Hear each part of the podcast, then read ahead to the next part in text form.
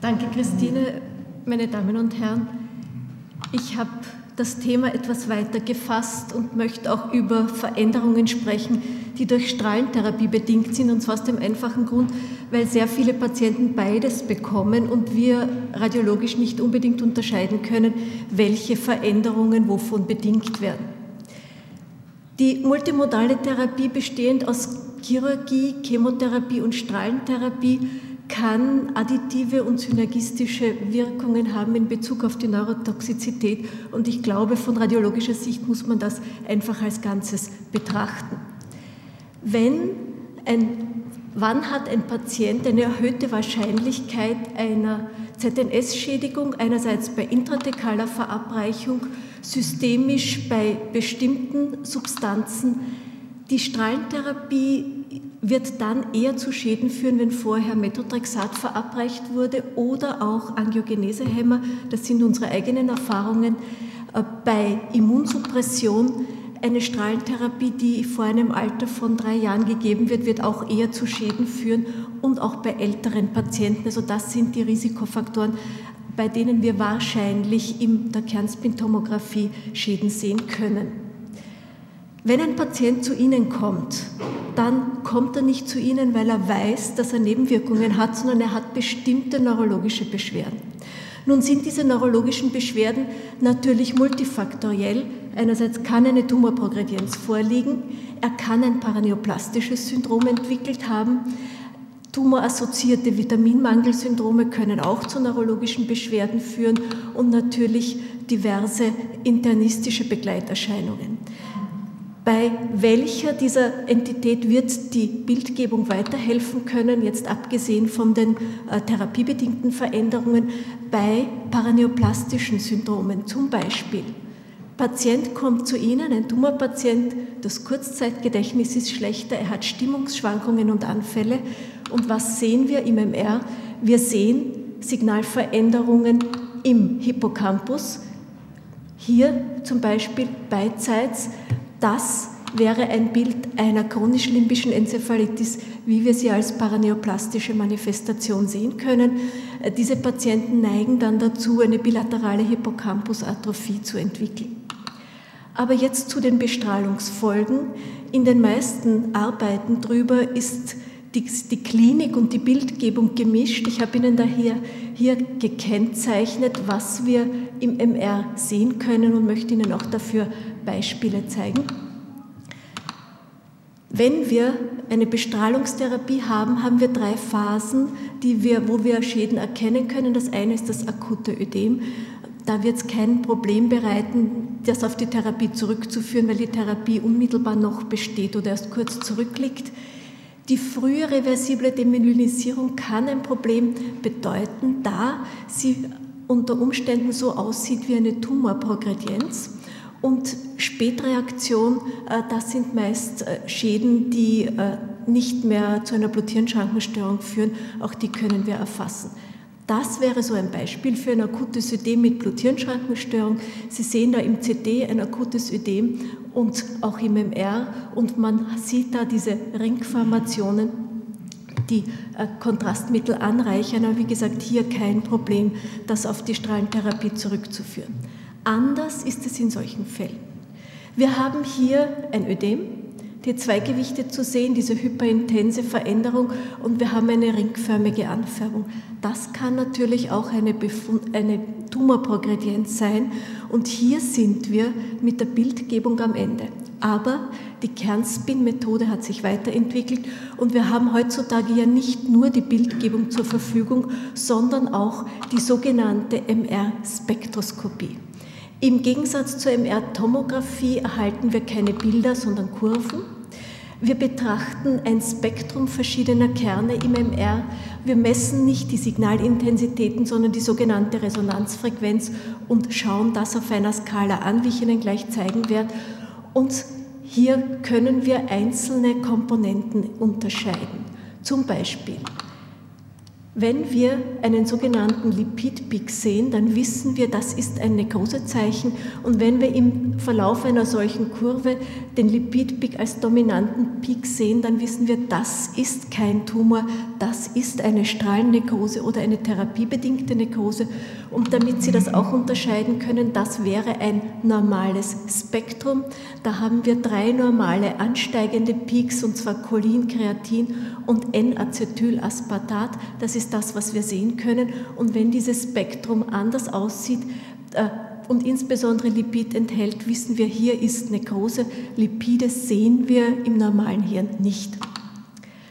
Aber Leider ist das Ganze nicht spezifisch. Das heißt, nicht immer, wenn wir Lipide sehen, ist das eine Strahlennekrose. Das kann zum Beispiel auch bei einem Infarkt in einem bestimmten Stadium vorkommen und ist unspezifisch. Das heißt, der Schluss, wenn wir in einer Spektroskopie Lipid sehen, ist das ein therapiebedingter Effekt, ist nicht richtig.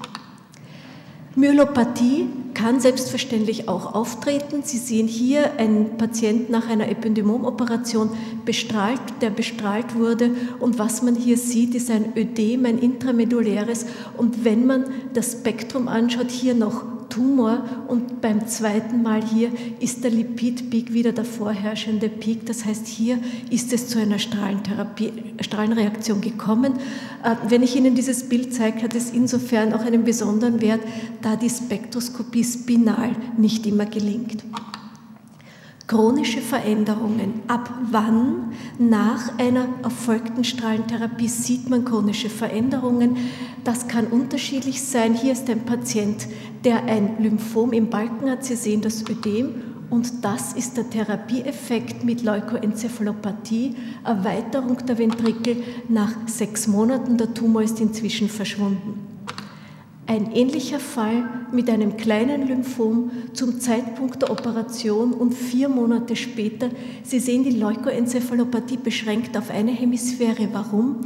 Das hat mit dem Bestrahlungsfeld zu tun. Wenn die Patienten eine Ganzhirnbestrahlung bekommen, dann ist die Leukoenzephalopathie natürlich diffus, während wenn sie äh, umschrieben bestrahlt werden, dann kann man das fast am Hirn ablesen.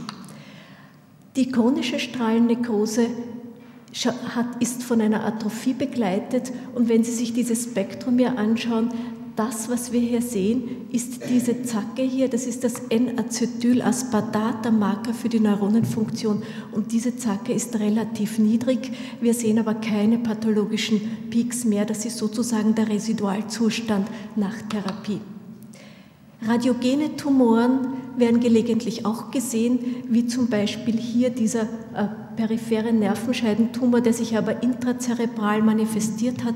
Und man muss an so etwas denken, auch längere Zeit nach einer Behandlung, wie hier zehn Jahre nach der Behandlung einer ALL. Aber nun zu der Chemotherapie im eigentlichen Sinn. Methotrexat-Toxizität ist ja sehr gut erforscht. Was wir hier wieder sehen, sind Myelopathien, schaut identisch zu der aus, die ich Ihnen schon gezeigt habe. Chronische Enzephalopathien äh, sieht man auch, wie zum Beispiel hier eine Leukoenzephalopathie, die sich diffus im ganzen Hirn ausbreitet, nach Methotrexat oder Atrophie. Das, was wir wieder metabolisch sehen, ist ein herabgesetzter, Cholin, äh, ein herabgesetzter NAA-Peak. Aber es gibt auch akute toxische Reaktionen, zum Beispiel ein Patient kommt zu Ihnen, Methotrexat-Therapie, mit plötzlich auftretenden neurologischen Ausfällen und zwar plötzlich, so das wurde als Stroke-like beschrieben. Was sieht man? Man sieht diffusionsgewichtet, das ist ein diffusionsgewichtetes Bild, Veränderungen, aber nicht auf den anderen Sequenzen. Und das ist genau das, was wir bei einem Schlaganfall auch sehen würden. Und das, das ist ein Zeichen einer akuten Methotrexat-Intoxikation. In diesem Stadium sind diese Veränderungen eventuell reversibel, wenn die Therapie aufgehört wird. Ein anderer Patient, zunehmend extrapyramidale Symptome nach Leukämiebehandlung, und zwar ein Kind. Was sehen wir hier?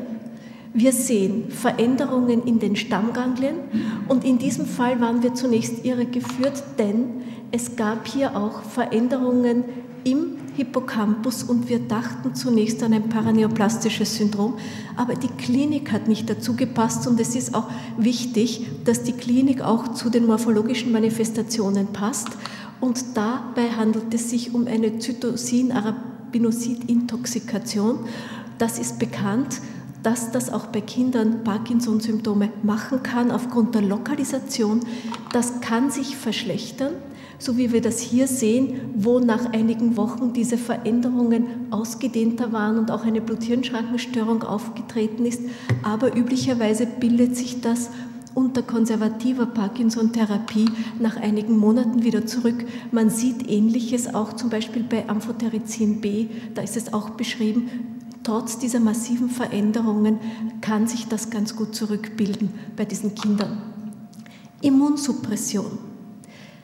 Da gibt es verschiedene Möglichkeiten, entweder eine direkte Toxizität durch verschiedene Medikamente, die zu einem äh, posterioren reversiblen Enzephalopathie-Syndrom führt.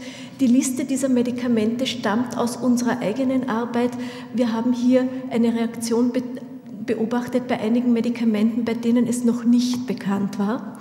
Und dann muss man natürlich auch denken, dass es zu einer Immunschwäche kommt und dass man als Folgen der Immunschwäche alles das sieht, was man zum Beispiel bei HIV-Patienten auch finden kann.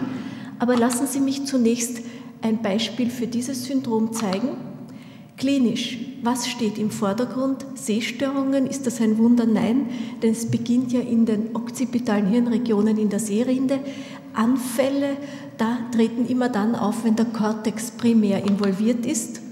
Wie Sie hier sehen, es ist der occipitale Kortex primär involviert und auch die periphere weiße Substanz. Andere Hirnregionen können dabei sein, auch infratentoriell haben wir Läsionen gefunden. Meist findet man die Läsionen symmetrisch angeordnet Warum ich die diffusionsgewichtete Sequenz hier erwähne, ist deswegen, denn meist wird an eine Ischämie gedacht. Aber Ischämien, wie ich Ihnen schon gezeigt habe, sind auf dieser Sequenz stark hell, hyperintens und das sehen wir bei dem posterieren reversiblen Enzephalopathie-Syndrom kaum. Reversibel ist es dann, wenn man die verursachende Noxe entfernt, ganz gleich, was es ist. Hierzu wollte ich Ihnen noch zeigen, auch der Hirnstamm kann beteiligt sein. Und natürlich sehen wir das nicht nur nach Medikamenten, sondern die häufigsten Gründe sind auch Gestose in der Schwangerschaft, hypertone Krisen und Elektrolytentgleisungen.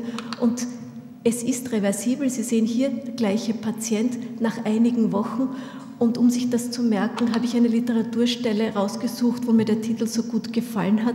Die Patienten sind oft klinisch wirklich sehr krank, aber don't throw the towel, das ist in 90 Prozent der Fälle komplett reversibel. Manchmal ist es auch progredient.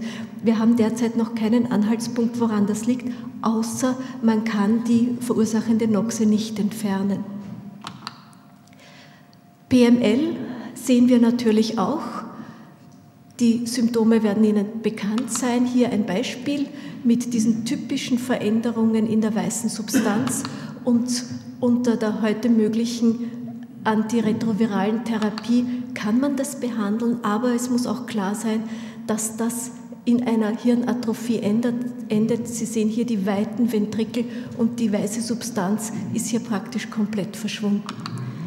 Natürlich denkt man auch an opportune Infektionen wie Toxoplasmose, wie Sie das hier in typischer Weise sehen, diese Ringformationen von großen Ödemzonen umgeben. Im Zentrum sieht man manchmal Verkalkungen und Einblutungen. Das, was wir in der Zwischenzeit gelernt haben, ist, wir haben immer gesagt, entzündliches muss sich anfärben. Das ist nicht wahr. Es kann eine Toxoplasmose auch bestehen, wenn keine Blut-Hirn-Schrankenstörung vorliegt oder zumindest keine, die wir im MR auflösen können. Pilzinfektion als Beispiel einen Cryptococcus neoformans, das kann sich auch meningial hier um die Hirnnerven manifestieren oder subkortikal und die Diagnose ist dann einfach, wenn wir die sogenannten gelatinösen Pseudozysten im MR sehen, die sehr charakteristisch sind für den Cryptococcus neoformans.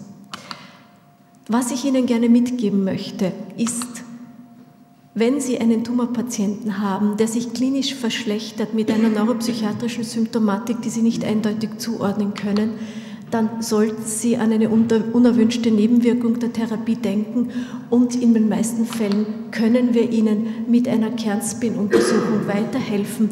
CT ist, muss man heutzutage diesbezüglich als obsolet ansehen. Dankeschön.